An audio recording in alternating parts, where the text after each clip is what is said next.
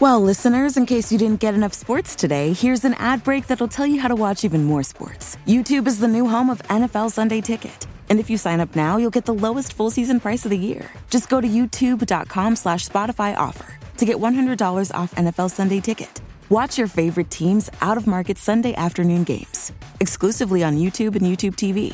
All right, enough about sports. Go get more sports. Terms and embargoes apply. Offer ends June 6th. No refunds.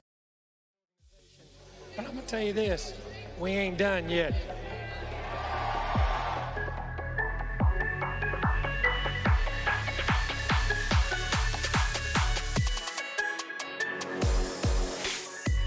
Howdy and welcome back to the Ineligibles podcast. I'm Will Stone. He is Chase Caldwell, and we are joined by a very special guest today. Some may know him as RCBO5 on Twitter. It's Robert Behrens, ladies and gentlemen. Robert, it's a pleasure to have you on. Absolutely, guys. Glad to be here. Yeah, very, very excited to have you. And one thing I would love to do, I'll work on this throughout the episode, but I want to give a shout out to you were probably one of our very first fans before the podcast even existed. I sent Will an idea of here's kind of what I'm thinking for the logo. And Will's like, well, let me send it around and see if we can get any ideas. And you helped us with the logo, gave us tips, and then I put together the finished product. And it just went bananas on Photoshop. We've had a tweet just like waiting to send out for so long. The how it started, how it's going tweet, you know, like what the first logo looked like versus this one. But and I still remember, like, because Will sent it to me, and I made some tweaks, and I told him, I said, well, I was like, I made it different. I'm not sure I actually made it any better, but here you go. You know? Well, we appreciated it. Like I said, you've been a supporter since day zero, not even day one. So we appreciate it and love to have you on. And I feel like we're kindred spirits in some ways. So we'll get into that as the episode goes on. I'm just shocked that my first appearance is not anything uniform related. Yeah. Well, more on that later. Yeah. Okay. It was an idea we had in the off season, but we might say that for next off season. Yeah. After we're celebrating a championship. So I guess my first question for Robert is, it's like you've been in the Aggie Twitter sphere for quite a bit. You've done some great work for Good Bull Hunting. I guess, like, how have you gotten to the point you're at now? Does it feel weird that you? I feel like you have a pretty strong voice within Aggie Twitter. Yeah, I mean, I mean, you're right that I've been. I think I've been on Twitter about 9 years now. So I mean, it's not even as long as some people. Right. But it definitely is. I mean, just social media in general is a weird thing. Anytime you feel like you have any kind of notoriety on there, because like you're always like, it's not real, like. When I put down my phone, it's just me, my wife, and my son. When I go to the grocery store, no one's stopping me to, ask me questions. Yeah. But I mean, but yes, like it's I guess it's something that I have a lot of fun with, so that's why I do it. I don't do it to get followers or to get anything else. It's just always been. I love talking about Aggie football. I love ragging on the Longhorns or ragging on other fan bases. So it's just always been something that I enjoyed. Right. And what was actually crazy was how much it's blown up, honestly, just in the past like year. And a lot of that started with, I think the whole Texas and OU to the SEC thing. Yeah, really? Yeah. And it's one of those where, I mean, I think I gained like a ton of Longhorn followers, unfortunately. So like you kind of take the good with the bad, but I don't know, like it, but we kind of just started like snowballing. And I think I don't know, like, the algorithms or the math to it, but I think there's, like, just some kind of, like, critical mass thing of, like, once you reach, like, a certain number of followers and then, like, you know, your following's big enough that, like, anytime you tweet anything, you know, it does numbers and more people see it and you get more followers and it's just kind of... Sure. Right. Well, I think... like, people that joke about all the time that they're, like... It's, like, you, like... You said this, like, throwaway tweet that wasn't even funny and it got 1,000 likes. I was, like... Can't explain it. Yeah. Well, I think Big Game Boomer put you on one of his lists, so it wouldn't shock me if you got some follow. Yeah, because I think like that guy just tweets out just lists that he made in like MS Paint, and it just it gets a lot of interaction on Twitter. It does numbers every time. It always does numbers. And one thing he does also that I've just noticed in the past month is I think last week he put out his final SEC predictions.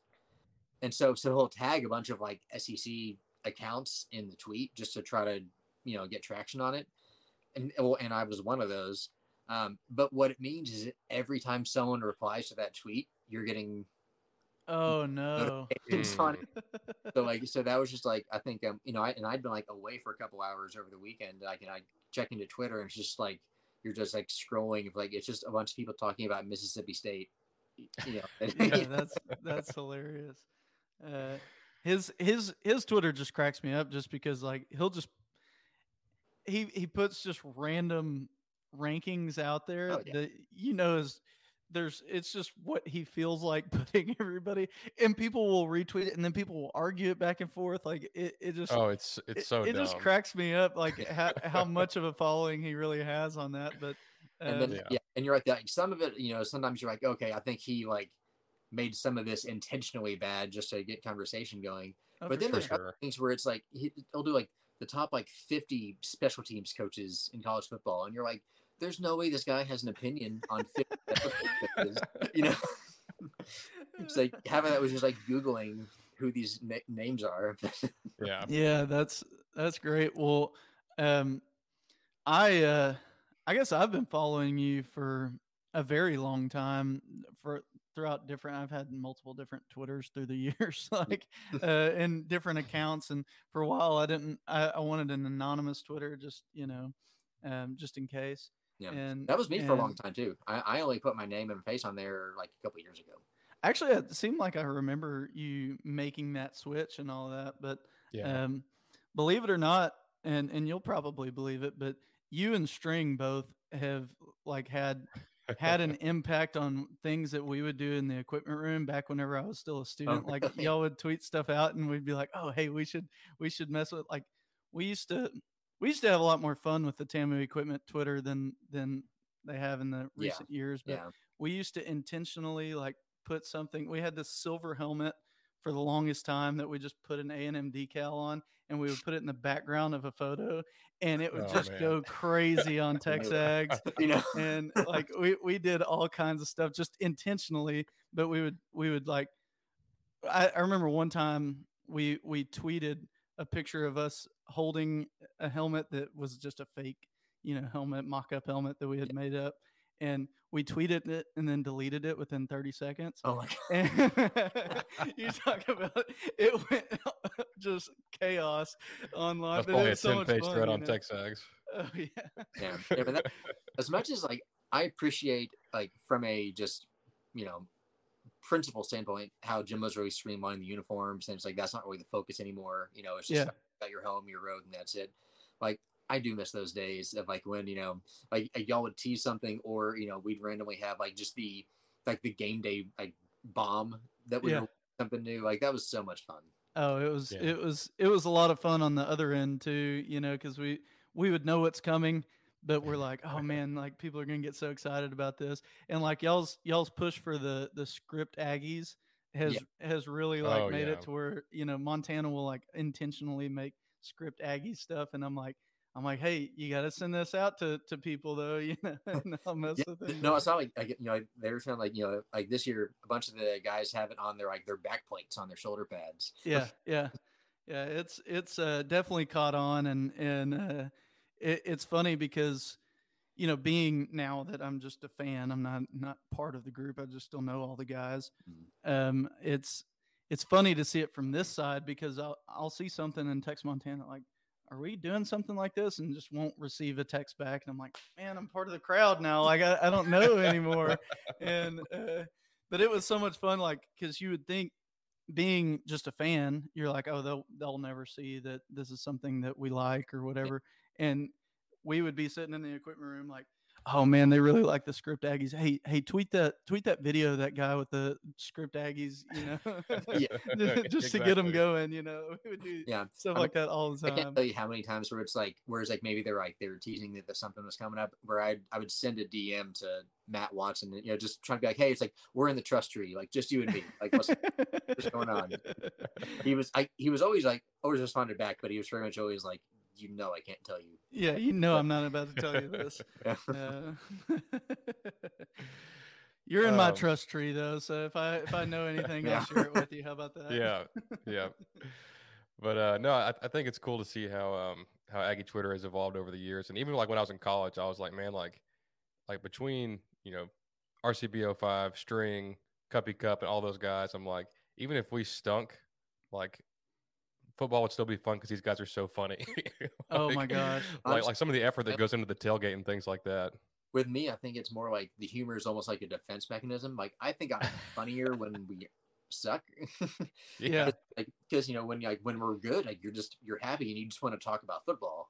But, you know, and like when the team's not doing as well as when you're trying to start being like, okay, like how can I like poke fun at this so it doesn't feel so bad, you know? Right. Yeah.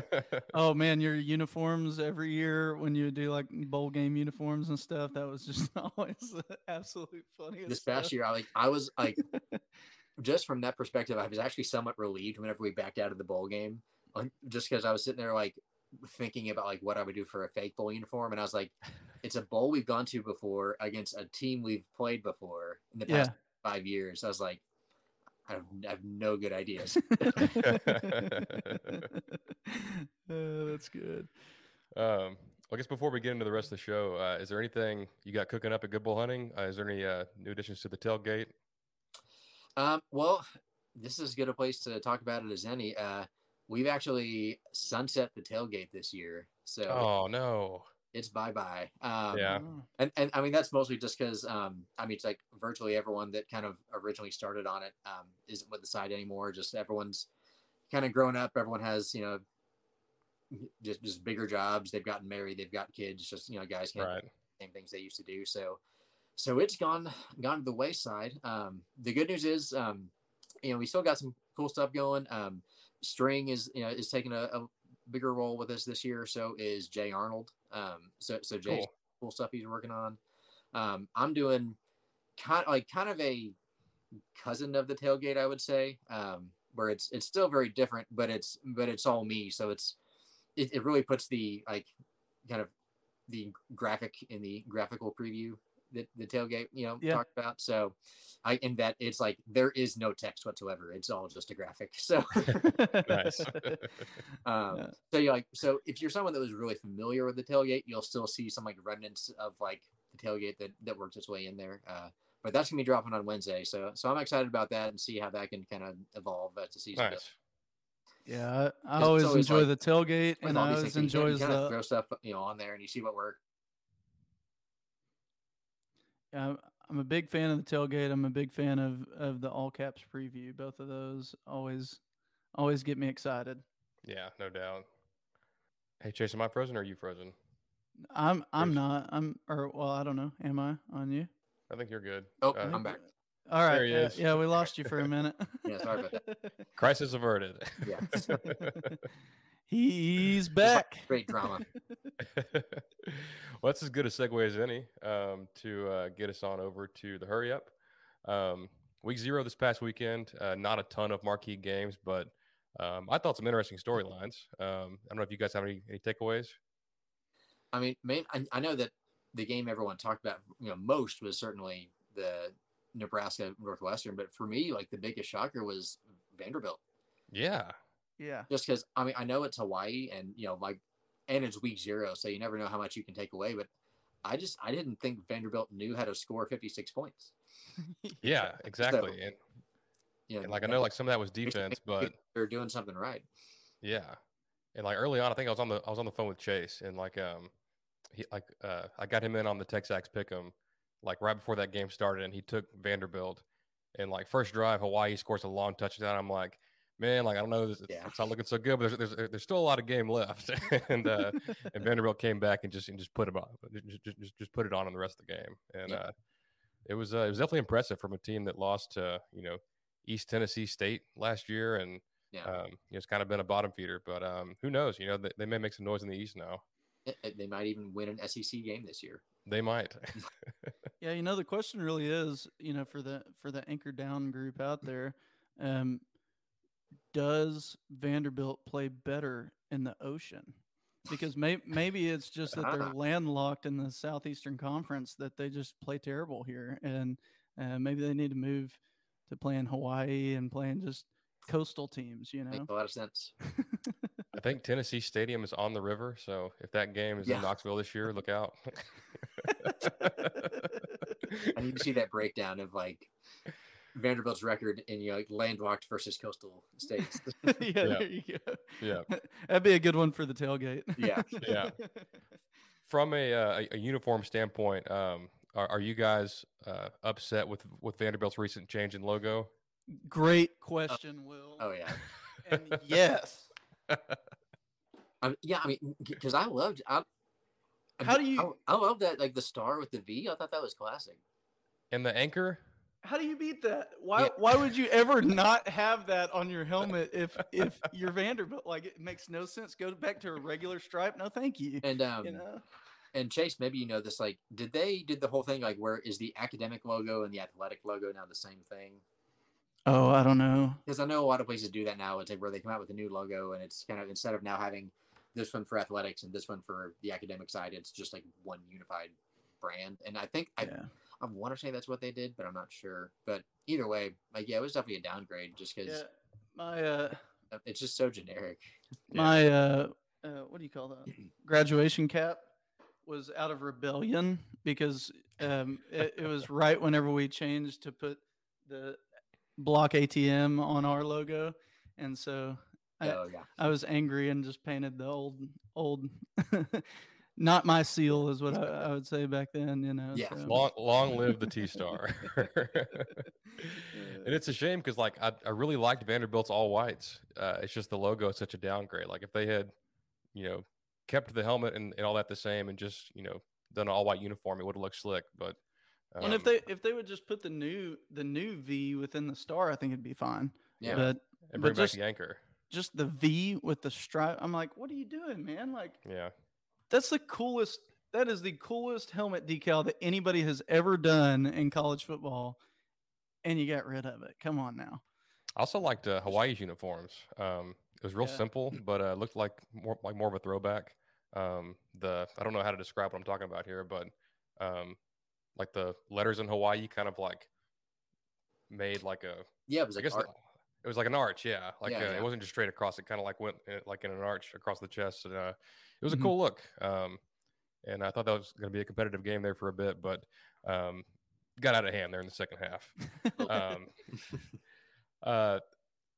I'll go a different direction for mine because I like Vanderbilt obviously is a big one, but I thought UConn was significant. They've been just so bad the last few years. Like we talked bad about UMass on here a few weeks ago, and like UConn's been that level, like just absolute dumpster fire. Like, do they even want to play football anymore or play at this level anymore? And they got, you know, Jim Moore Jr. as head coach, and he, you know, they didn't go in Utah State and win the game, but you know, that's a good team and it was close, and like they were playing hard. And if you're a UConn fan, which there's probably not very many, but if you are one, you know, that's got to make you happy to see that. Oh, yeah.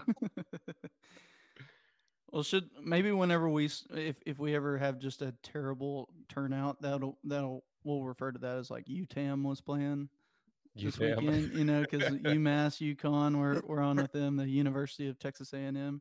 UTEP. Yeah. Well, let's jump into this week, what everybody wants to hear about, right? It's college football's back. I mean, technically it was back this past weekend, but it's back in full force in a few days. Full force.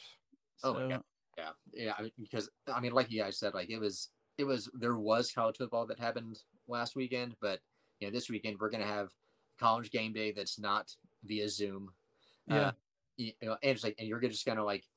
Starting Thursday, Friday, Saturday, Sunday, you know, so you're going to have just like, you know, Power 5 games out the wazoo, like the entire weekend, which, you know, that's what we're here for. I mean, you know, and even just like anything A&M aside, and I'm sure you guys agree, it's just having like waking up on Saturday and just knowing you're going to have the TV on the entire day with football on is, just such a welcome return.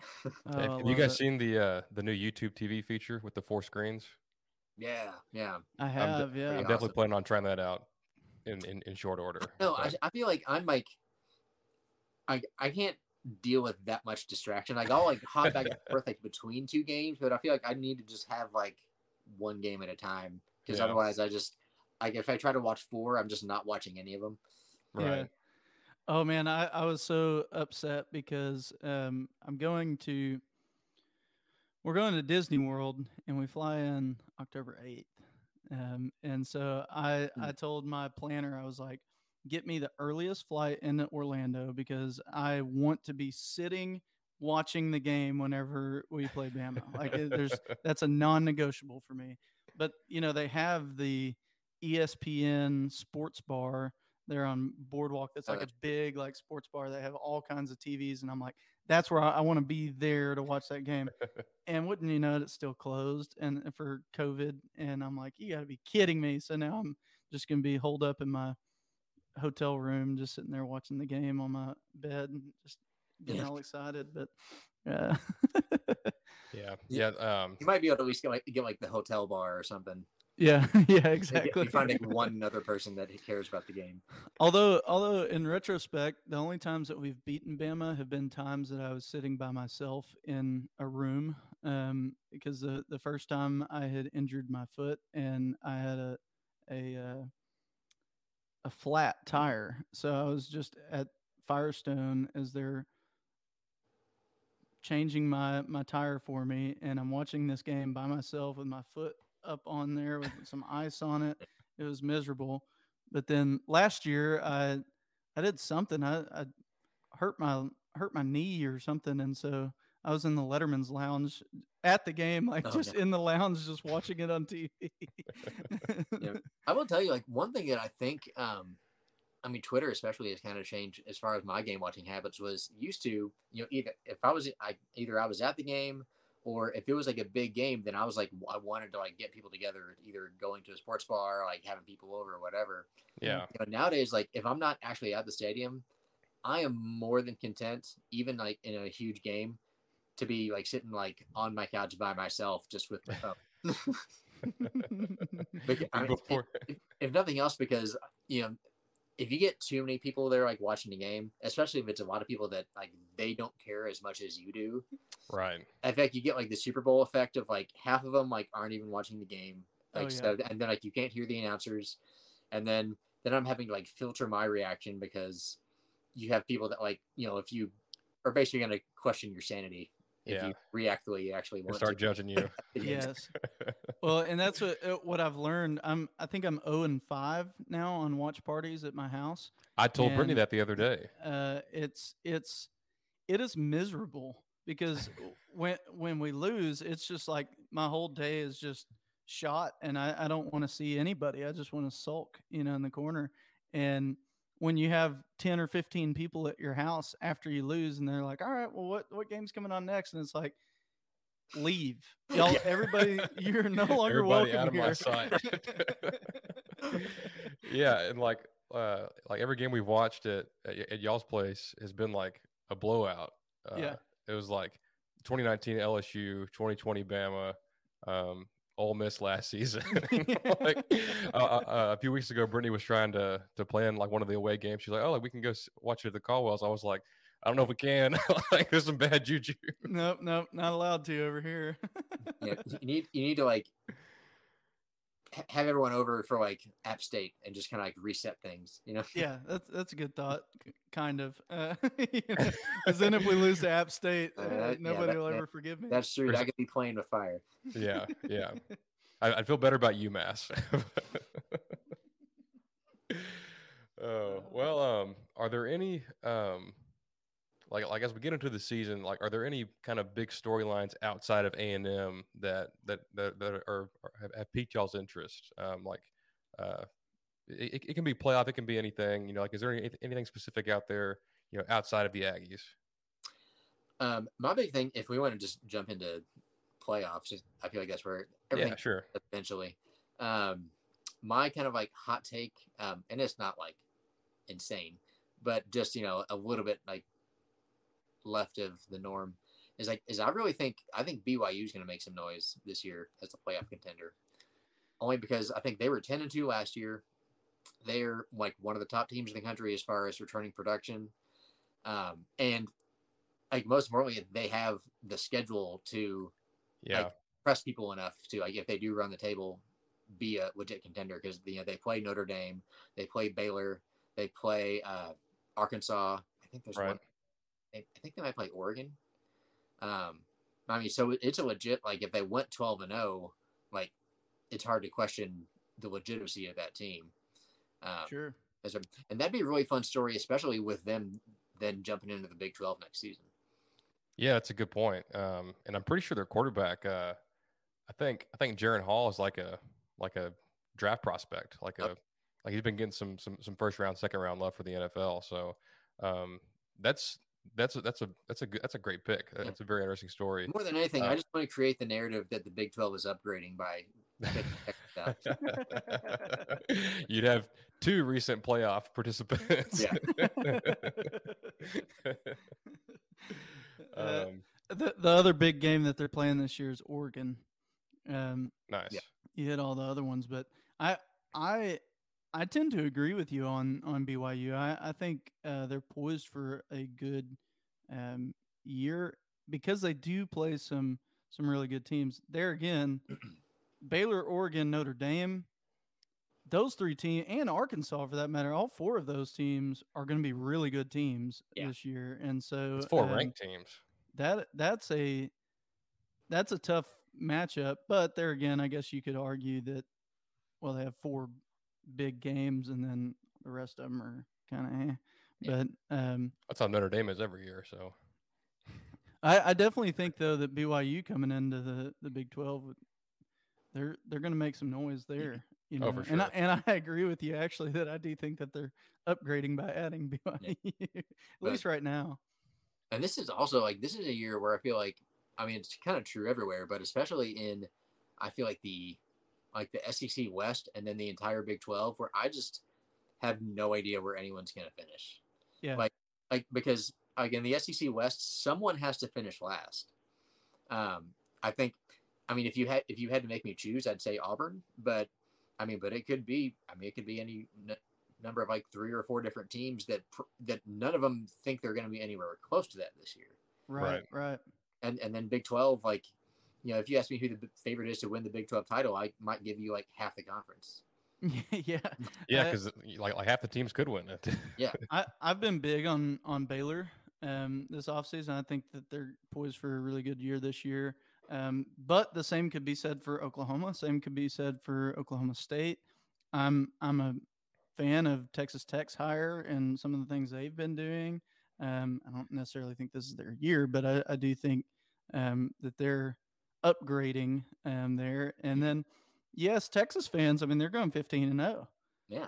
So, but you know that's what this time of year is for. Oh yeah. Like you've got like February through July to like. Pick out all your team's warts, but then like once August gets here, it's time to just like it's Kool-Aid time. Yeah, like everyone just finds that path of like, okay, this is how we're gonna do it. This is the year where everything goes. So. No doubt. That's right. Yeah, I'm also pretty big on Kansas State too. They've been getting a little bit of dark horse Big 12 love. Obviously, Deuce Vaughn is a total stud at running back. They've got some NFL caliber guys on defense, on the O-line as well. Adrian Martinez, you know, coming over from Nebraska, they might run the triple option with him and Vaughn in the backfield. But, I'm trying to think of what my big, if I have like a semi hot take, and it might be that the Big Ten may be more likely to get into teams than the SEC. I'm starting to buy in on Michigan, and a few months ago I was pretty down on them still. I was like, they lost a lot of NFL guys. Both those defensive ends, lost Daxton Hill, a couple of O linemen and running back. Now I'm a little scared by what they're doing with their quarterback situation. I don't know if you guys saw that, but Harbaugh came out and said, well, one guy's going to start game one, the other guy's going to start game two, and then we're going to do something after that and try to figure it out. But I've long been a Harbaugh hater, and I've come back around on him, but then he does stuff like this, and I'm like, come on, man. Like, just be a normal guy. But, you know, obviously I think Ohio State's one of the best teams in the country, but Michigan, I think they might be a team, you know, if they get more out of their offense this year, they could be right back in the hunt. Yeah, and I'm interested, too, in Michigan State and what Mel Tucker is going to do there. Yeah, I am, too. They came so much out of nowhere last year. So it's, you know, and you see that all the time where teams have kind of that peak season and then they kind of just dip back down to what they normally are. So it's, yeah, you wonder, like, is this them ascending or was this kind of just everything fell right that one season? Right. Right. I'm curious about that myself. And I was going to go with your take where you're saying, okay, well, BYU, I think, is going to have a good year. I was going to say the same with Cincinnati and Michigan State. I think both have to prove themselves this year. Cincinnati is going to come into the season so slighted because they fell all the way to 23, you know, after being in the playoffs, and so but I think they can repeat what they've been doing. But Michigan State, I don't know if I'm ready to say that they're going to have an improvement from last season. I would have to watch the first couple games and see. But I really, by midway through last season, I was so bought into Mel Tucker and just their running game and just everything they were doing that I do think that in the next few years, I do think they're trending upwards. So I maybe this isn't the year that they win the whole thing, but I think they're trending in the direction they're wanting to. Well, you look at like what they're doing in recruiting recently. They had as impressive of a visit list over the summer as anybody in the country. Now they're not going to go land all those guys, but they're getting big time talent to visit them and at least give them a look when that wasn't always the case in the past. But when I think of a team like Michigan State, you know, like it's kind of crazy how, like, you know, after the COVID year, like how much change there was in kind of the perennial, like, top 25 caliber teams. Like you had Iowa State, who was preseason top 10 last year, North Carolina, and teams like that. And like, then you had teams come on like Michigan State and Pitt and NC State. And like,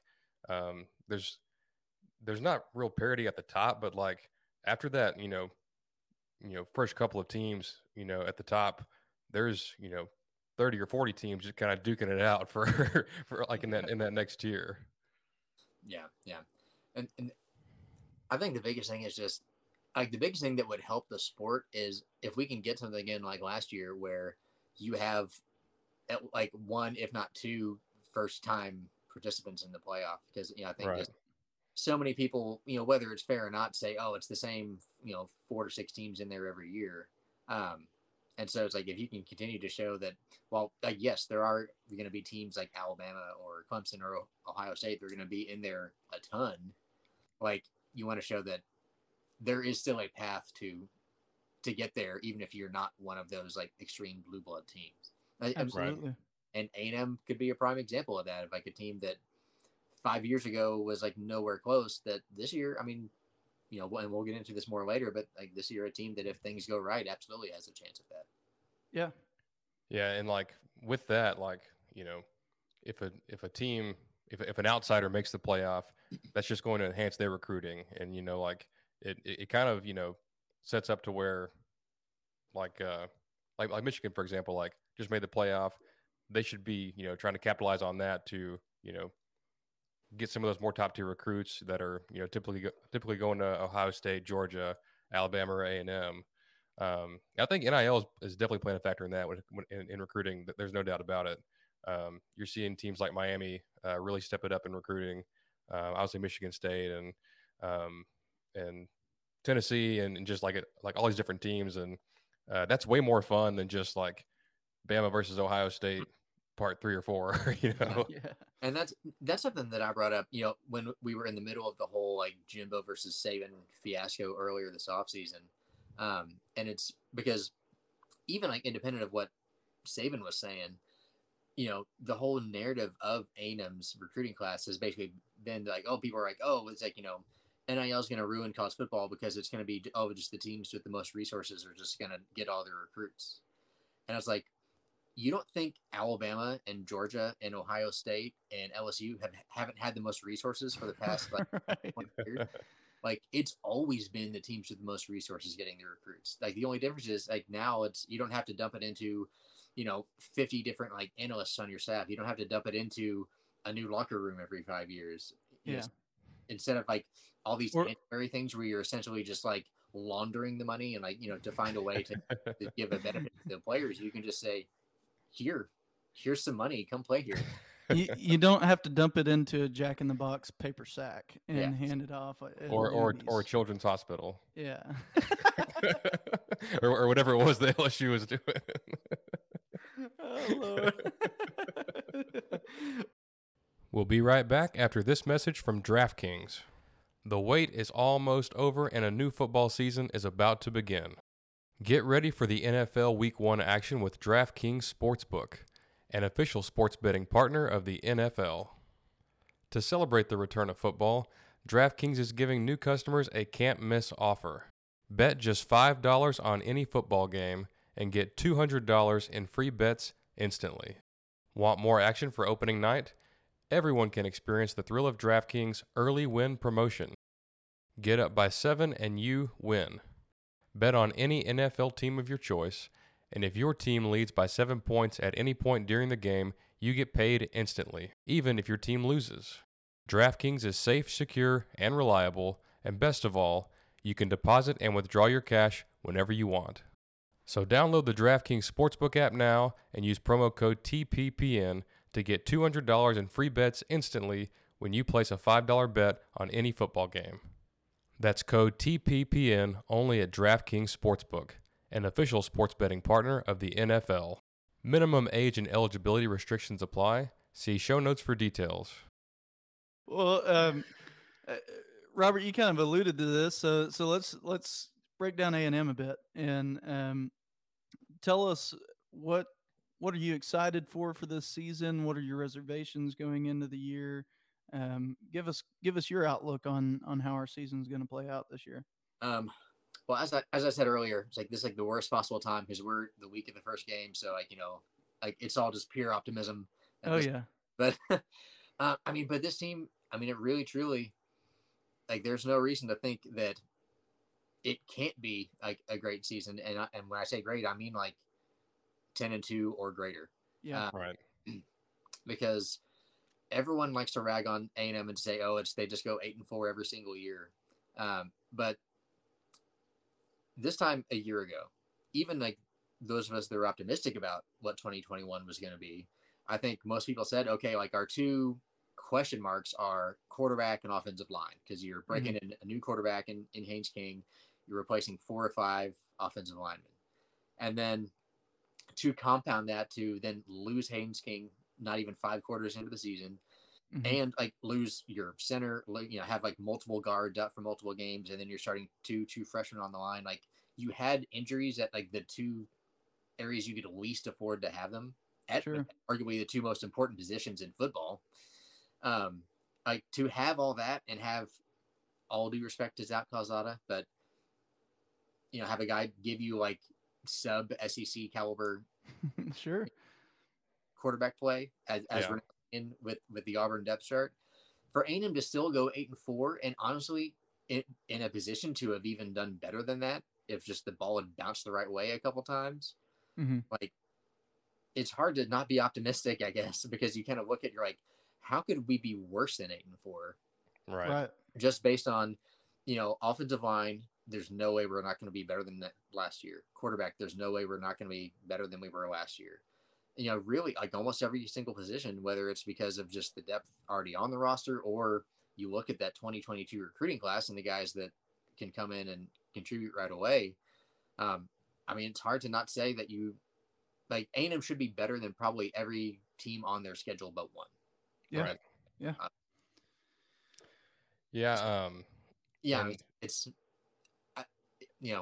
don't know if we want to do official predictions yet, but it's it's hard to like not look at this team and say like there's no reason that they shouldn't be contending, whether that's for the SEC West or just being in the top 10 in the country.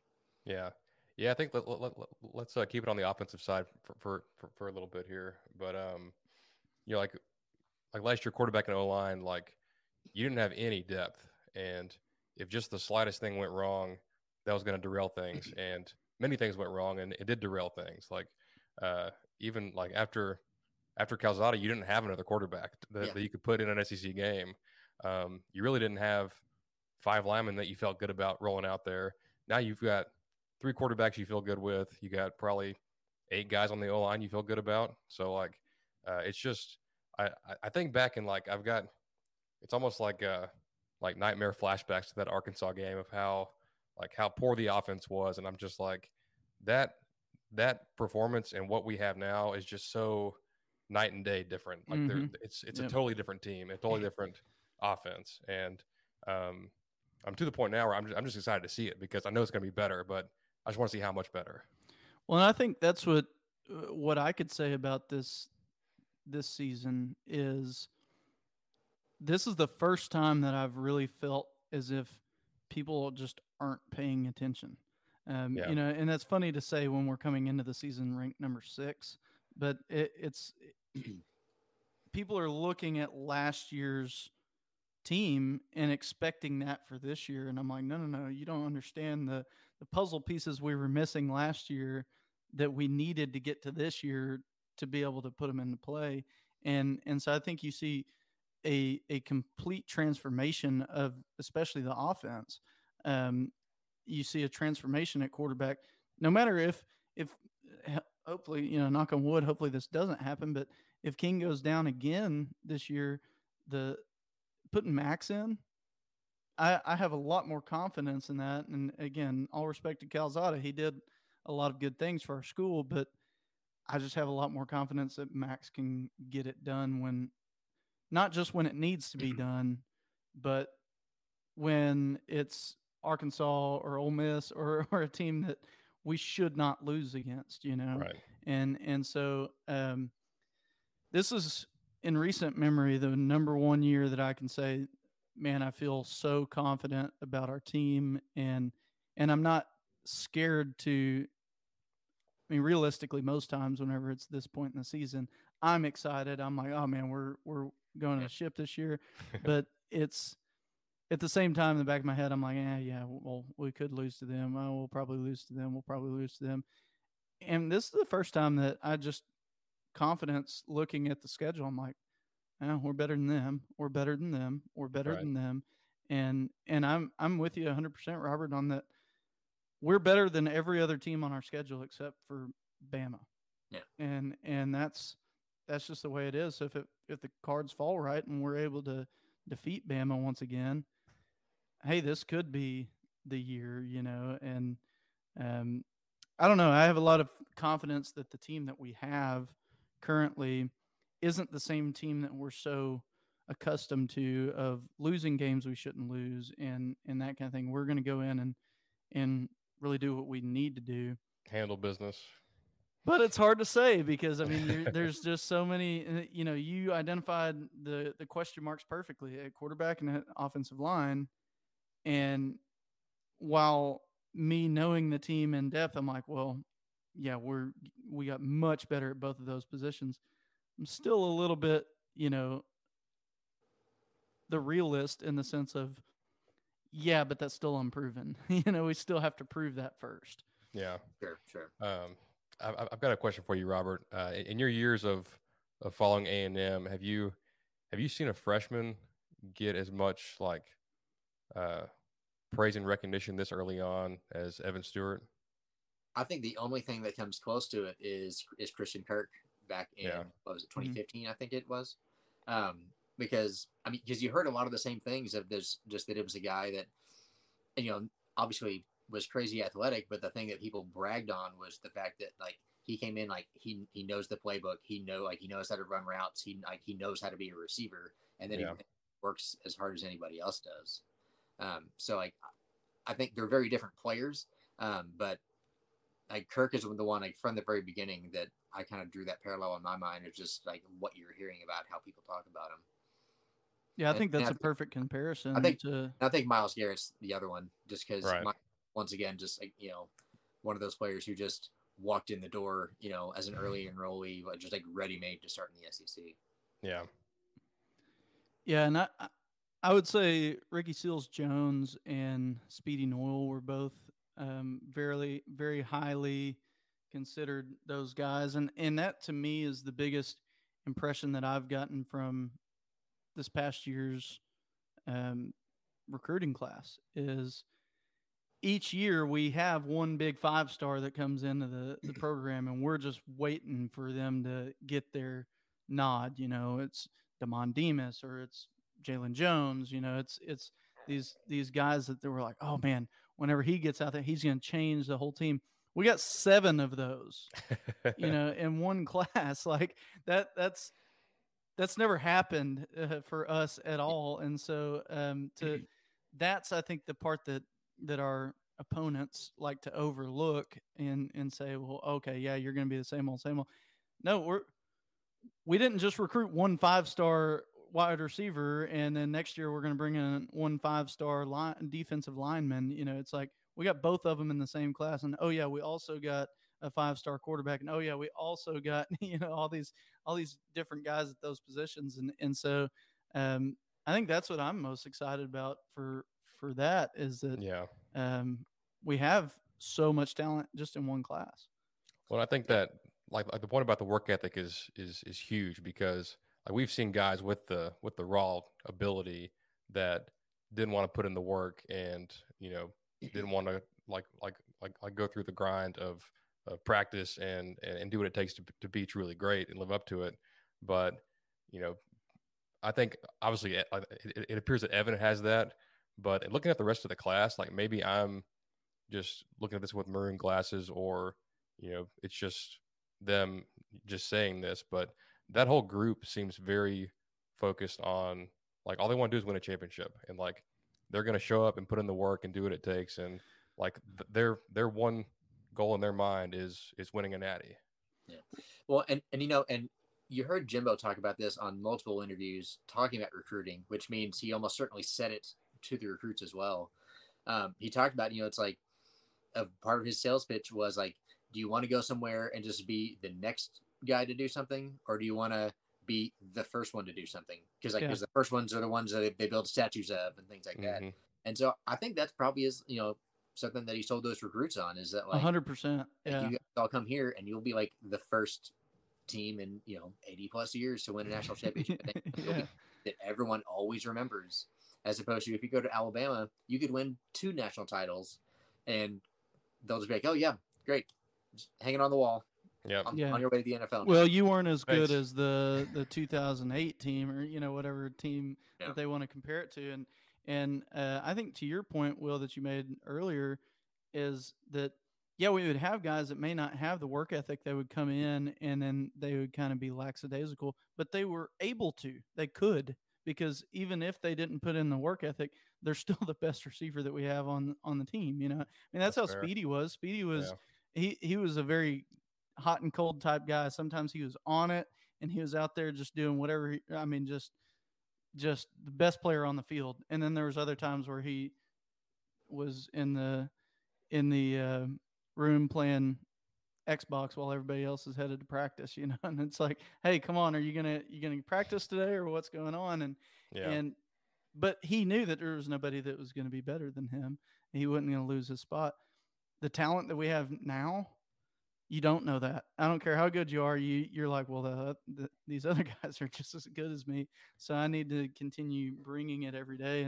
And that's the biggest key to, you know, iron sharpens iron, and, you know, competition breeds competition, and that those kind of coach speak items is truly when you can't be complacent or you will lose your job, that forces you to be better, you know. Yeah. And I think that's. At least I like to hope that that's what we'll see. Right. Yeah.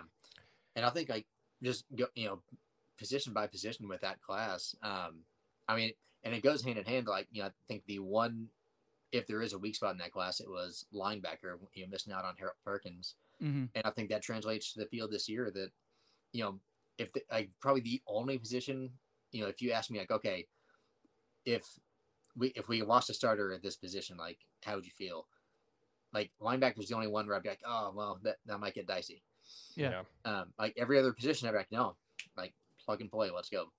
Right. Yeah, I agree with you 100% on that. Well, I'll add a caveat there. Obviously, running back is a little bit different, just because even though we have talented guys, we don't have anyone else that does, but A-Chain does. Yeah. Oh, for sure. But linebacker, I made this point a couple episodes ago, I think, that it's been the A&M joke for so many years that can he play linebacker? Just because we needed depth at the linebacker position, we almost never have it. It's one of those positions that it's hard to have depth there because you don't want to allocate a whole bunch of numbers to a position where only two guys might play. But at the same time, one of the things that I've seen since Jimbo's been here is we didn't have to rely on our linebackers to make every single play like we did when someone was here. It was like break or bust, or make it or break it with our linebackers while someone was here. And I just haven't felt that way with Jimbo. And it might be because we've had great linebackers, but even knowing that, that's one that if we lose a guy or two, suddenly it's going to get dicey.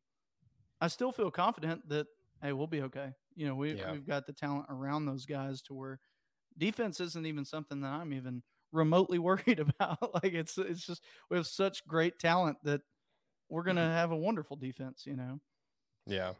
Well, and on that point, I have flashbacks to that Chick-fil-A Bowl against Duke and, I think it was Jordan Master Giovanni, and it wasn't even a bad play by him, but just getting smoked by a Duke guard because there was no D line to keep blocks off of him. Yeah, that has not been the case, and it certainly won't be the case this year with the defensive line that we got.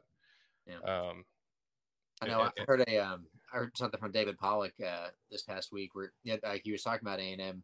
And he said something that I actually agree a ton with. He said how it seems like everybody is either hot or cold on A&M because you have, on the one hand you have Desmond Howard predicting A&M is going to win the national championship, but it's people either think they are going to ascend and actually be a contender, or people say no, they're Texas 8-4.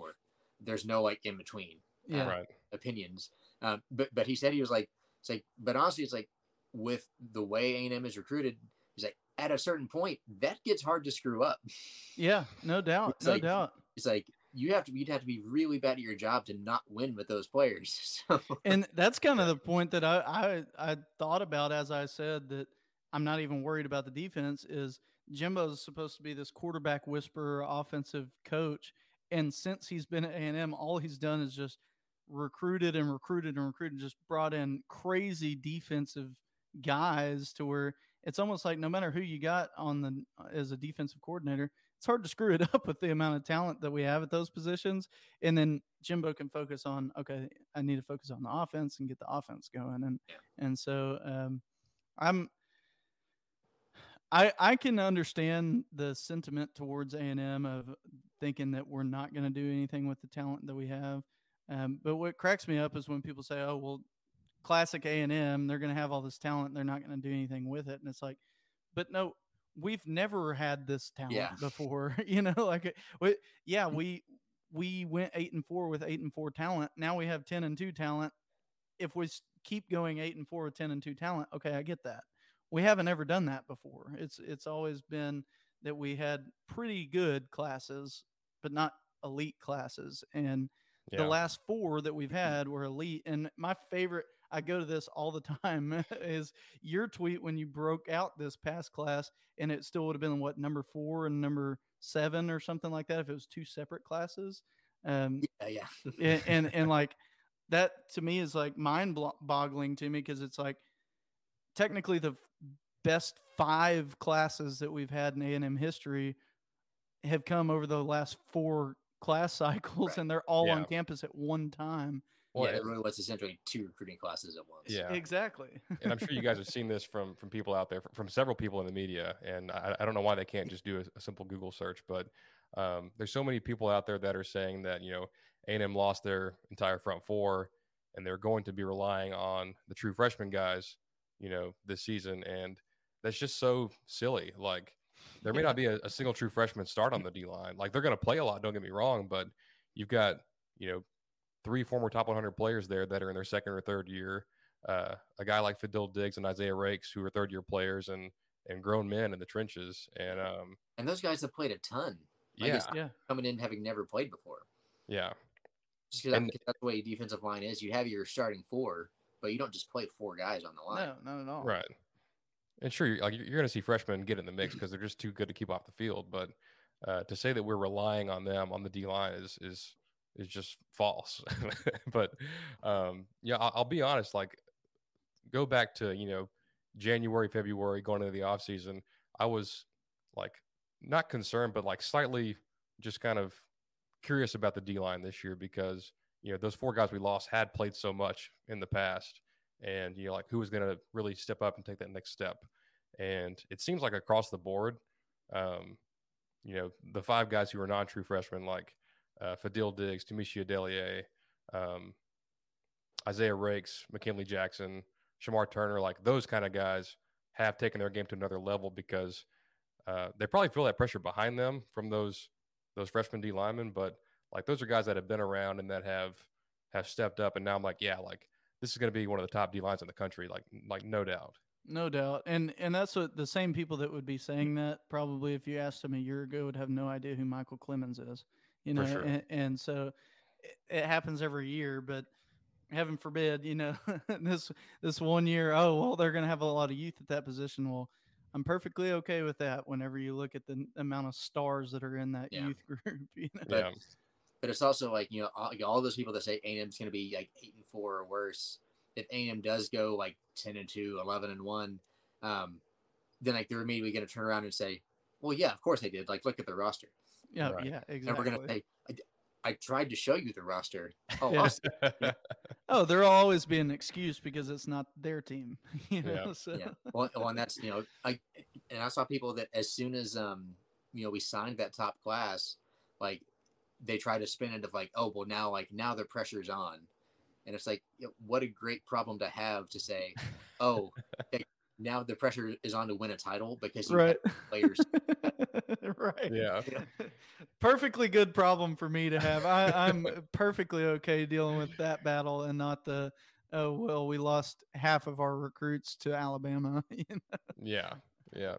Y'all's roster's so good, better win a title with it. Yeah.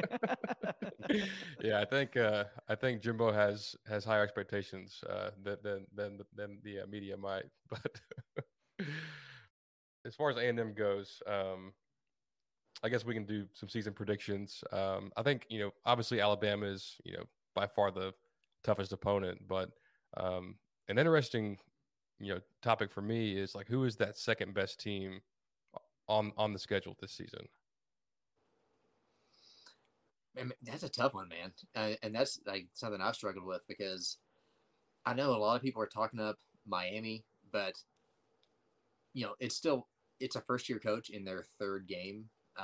So no matter what Cristobal has done, no matter what that staff has done or how well they're recruiting, you know, he's taken over a team that was pretty mediocre last year.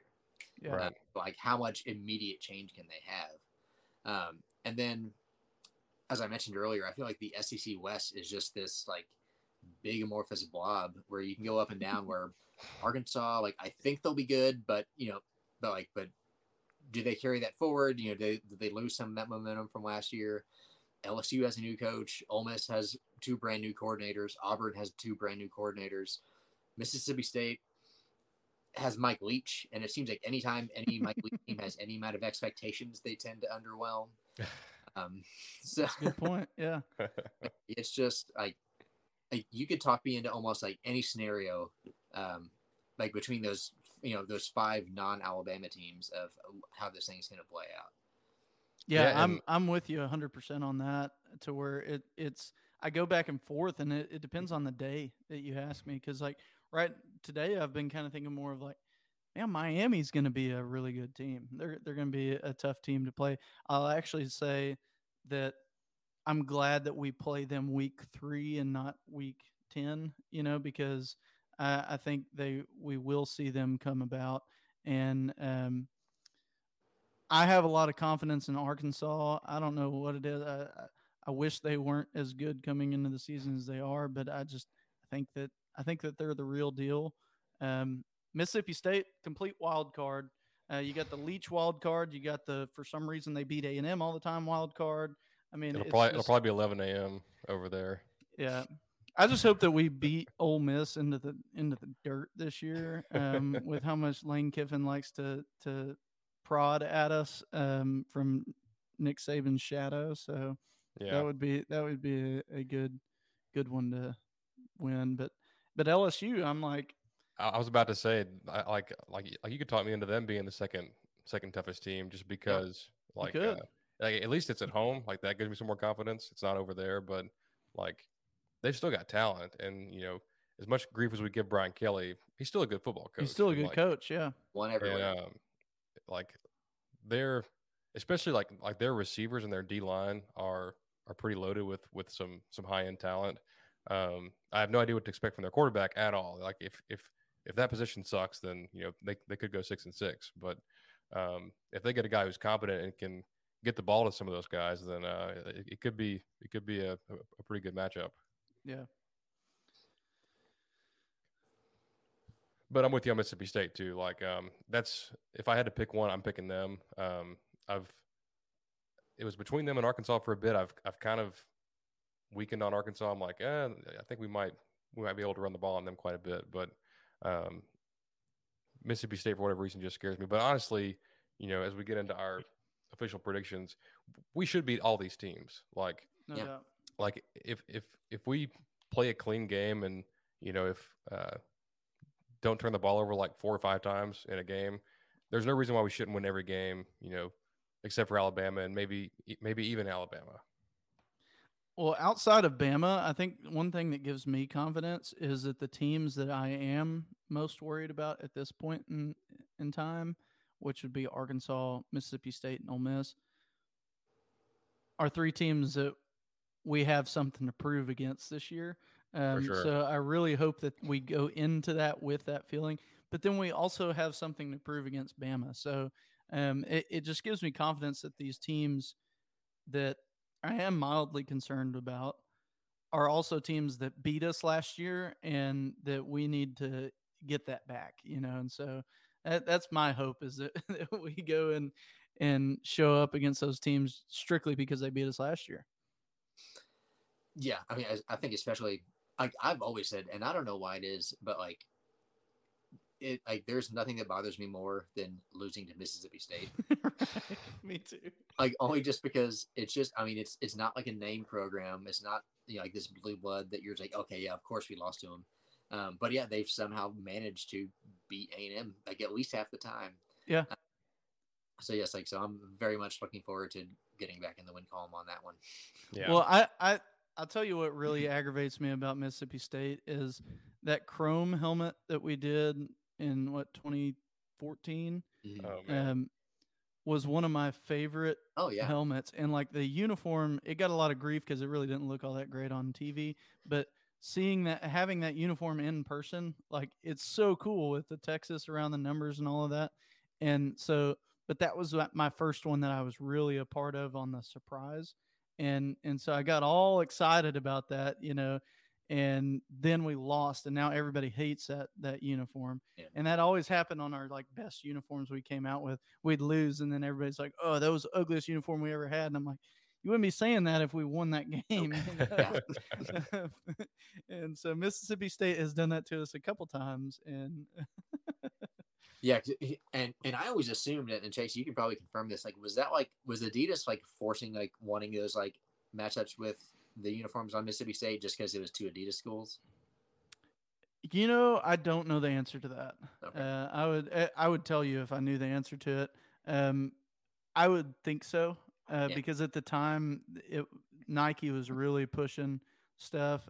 So I would think so. Really, I think they probably just wanted a rematch of it. They wanted to. They caught lightning in a bottle. Kind of. Haha, tongue in cheek, because Johnny was there in the Snow Bowl matchup. But I think they wanted to replicate that, you know, and I think that's why they did that. The other part of it was just I think partly because our logos and colors are so identical that it made a distinction. Yeah. I think that played a part into it too. But I don't know if there was anything specifically from Adidas that really pushed that or not. Sure. Because to be perfectly honest with you, a lot of the times when we would do those, it was just like a few of us in the equipment room. Like the whole thing when we re-wore the LSU, I tweeted you about this the other day.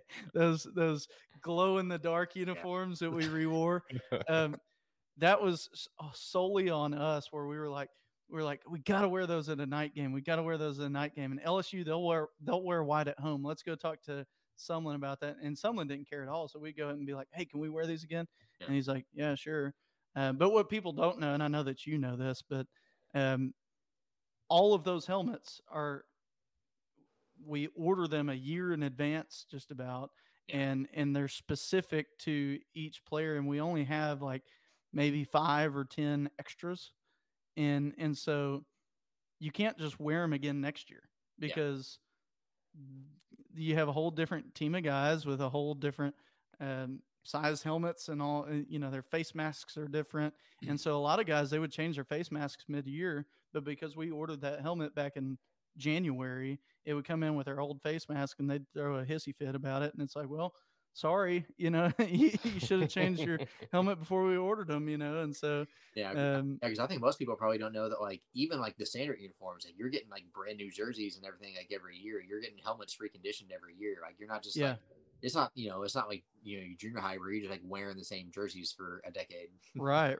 It's very much a, you know, we would have the game helmets and we would have a couple extras and that was about it, you know, and then every year it was switching them in and out. So I could only imagine it's probably a lot easier now that they only wear one helmet.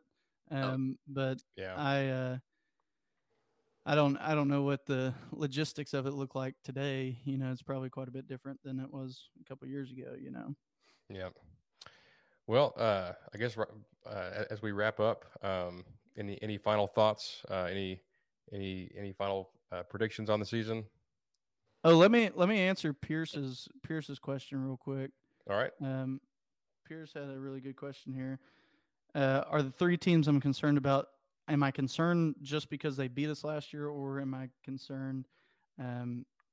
I'm not concerned about them just because they beat us last year. I'm concerned about them from the standpoint of they're all good teams and they all bring consistency that the other teams in the SEC don't. And so those are ones that I'm concerned with just from, you know, Mike Leach teams, they're complete and total. You don't know what you're going to get. You know, you might get what we got last year and they just beat us up, you know, or you might get a dud, you know, and then run the table on them. So it's those teams are just teams that at the present moment in time, I think, are the top tier of the SEC West. And it just so happens that we lost to them last year, which gives us a little chip on our shoulder going into playing them. And I love to have a chip on my shoulder going into playing a team that is going to be a hard team to beat, you know? So versus if we would have beat Arkansas last year and we go in to play them this year and they're, you know, potentially the second best team that we play, then we're not going to play up to them because we're going to be playing saying, oh, well, we beat them 9 years in a row. You know, it's just Arkansas and we'll kind of doubt them. But this year we don't have that because we're like, no, man, we beat them 8 years in a row and then they beat us. We need to beat them, you know? Yeah. Well, and like all those games are in a row, which is going to be difficult. So yeah. Well, anyways, back to what you said. Is there any other things you want to say, Robert? Any other things that we didn't cover about the season that points we should make? Man, I'm just excited just to get the season started just because I feel like the first few weeks in some ways are like the most fun part of the season, only because, I mean, like all these things that we talked about here for the past hour, like half of this stuff a month into the season is just going to get thrown out the window. This can be no doubt. So it's just really fun, like watching the games and like you kind of figure out as you go, like who is actually good, who isn't, and just, you know, the way like every season is its own little special snowflake. So yeah, it's like the new car smell. You know, you enjoy it while you can, and then it gets into the meat of the season, and you're like, man, this car sucks. Yeah. You know, like, oh, your French fry. I want my old truck back. But no, man, I'm ready to get rolling. I'm pumped about A&M. I think it could be a great year. So I just hope things fall right for us, because because every team, like, you know, outside of maybe Alabama, like every team, you know, no matter how talented or how good they are, like you also need some luck along the way. Definitely. No doubt. Hope that those two things can kind of come together at the right moment. Yeah. Now do you have season tickets or do you, are you going to any games if you don't? Yeah. I have a 4-year-old at home that he was the big catalyst for me dropping those, just because it was hard to get down there often enough to justify season tickets. But I'll be down there for Miami though. I haven't been down in a couple of years. So yeah. Nice. Yeah. I'm excited about that one. We will both be at Miami too, so we'll have to make it a point to see you. Maybe I can talk Montana into letting us get a little locker room tour. That'd be dope. Hey, on that note, real quick before we get out of here, I was going to ask Robert, is this current iteration of the A&M uniforms the best that we've had in your lifetime? I don't know. I mean, I think it was it was 04 under Franchione is when we kind of went back to, like, you know, because we had like the maroon face mask and we kind of like messed around with a lot of different combos. And it was like, that's when we went back to the white face masks, but still had that original, like, kind of Nike template. Right. I really love those. I feel like the ones now, it's a great modern take on those. Cause like all of the materials and everything are better. So it ultimately looks better on the field, right? Just because of the materials used. But I mean, I'm still a sucker for, you know, and a lot of this is just because, I mean, I know I really just mentioned like a Fran era uniform talking about it, but so much of like why I think a lot of us think that this uniform now looks so good is because it looks like what they wore in like the 90s when really kind of A&M's heyday of like, you know, like winning conference championships almost every year. Yeah, absolutely. What were you a fan of the shoulder stripes or do you like losing the shoulder stripes? You know, I really liked him at the time just because I felt like it gave A&M something that was kind of unique, and it was our own. Like you turned on the TV, and as soon as you saw the shoulder stripes, you knew it was A&M. Yeah. So like I do like, and I would have been fine if they did like every other uniform change that they did, but they still kept the shoulder stripes. I think that would look great. Oh, I'm glad to have you on my team on that, because I have given Montana and Matt and Goose all so much grief about that. Like, man, y'all could have had a perfect uniform, but you got rid of the shoulder stripes. I 1,000% agree with that. Probably the other one was, I felt like the helmet started looking dated. Like just the matte, you know, like that kind of satin finish was a little bit dated. Like I think the numbers were too small, and the beveling really just kind of cluttered it up a little bit too much. Yeah. So like, I mean, I agree. I think you could have streamlined it. I think it would have looked really slick. But that said, I still love what we have now. Yeah, I do too. Yeah. And also, it wouldn't bother me at all if they had just brought back the ones they wore against Kentucky and just worn those full time. I thought those looked so it looked so sharp. But I'm not a fan of like, you know, they did like the faux like mesh holes. Yeah. Yeah. Which like it was a cool idea, but ultimately you're like, okay, like the holes in the mesh, that was a flaw, not a like not you know, not an attribute you need to like replicate in future designs, you know? Sure. Yeah. Yeah. But you know, Matt is a lot like probably you and I are, because I know you're, you know, with your Photoshop skills and mine that I, you know, the artistic piece, it's those little fine details that really make it, you know? Yeah. And so Matt is very big. And that's why all of our throwbacks have been so good, because Matt's such a big time A&M football historian that he wants it to look perfect, and a lot of times it looks as close to perfect as possible, you know. Yeah And I've talked to a lot of people about that, because people point out, like, you know, like alternate uniforms that Adidas has done for other schools that like were just terrible. I always said, it's like, I mean, part of it is like having someone on the school side, because, you know, Adidas can design something and some places will just say, yeah, that looks great, let's do it. So it's like but it's having people on the staff that know like what they want their school to look like, that can say no, or can, you know, can give pushback and can give feedback for sure. But A&M's always had. Yeah. There's one more question that comes from my wife, Brittany. She asks, How many pairs of maroon shoes does Robert own, and did he scoop the Adidas Boosts? I did not get the new ones. No, I don't know. I wasn't sold on them because I'm really, as much as I talk about shoes all the time. I'm actually pretty picky about what I buy for myself. So I'll talk about a lot more shoes than I actually buy. But I think I have three maroon pairs. So I have one, it's like an old, Adidas Nike, that is it's like a white pair with the maroon stripes. I have some maroon NMDs, and then I have my newest pair that I just got earlier this year. I have the Bordeaux Jordan 1s. Oh, nice! Oh, nice. Breaking with the the school brand affiliation. But. Sure. I'll tell you what, the Adidas Ultra Boosts are by far the most comfortable shoe I've ever worn in my lifetime. I need to get some new ones because the ones I still have 3.0s from 2017, and so they've definitely bottomed out because they're still comfortable. But it used to be that I wear some other shoes over the course of the week, and then I'd throw those on, and you'd just be like, oh my gosh, I forgot how comfortable these were. Now they're kind of you just put them on and you're like, yeah, they're fine. I've got two pair from 2012 and back. Oof. I mean, they look like dad shoes really, but oh my God, are they the most comfortable shoes? And I'll wear them all the time. And I'll look at pictures of myself wearing them. I'm like, man, I look like somebody's grandpa out there in those tennis shoes, but man, are they comfortable? It doesn't matter. Yeah. Yeah, I saw the Boost that got released a few weeks back, and that was really the first A&M maroon shoe that I saw that I was like, man, I really, really want to buy those. But I just bought new shoes for the first time in 3 years. I bought some On Clouds, and I'm like, man, if these had come out just a week sooner, I probably would have bought them. Yeah, well, that's even for me. Even to someone who is a sneakerhead, and I buy probably 2 or 3 pair a year, so I'm not ridiculous, but that's a lot more than the average person buys, certainly. But even with that, I'm still pretty judicious of something will come out and I'm oh, I like it, but I know this other thing's coming out in 4 months, and I really want to gotta hold off. That's how I am with my iPhone right now. I'm I need a new one really bad, but I'm not about to go buy one a week and a half before they release the new one. I might as well just wait to the new one. I'm with you on that for sure. Well, shoot, y'all. It's game week. This was a great episode. I'm fired up. I know you guys are fired up.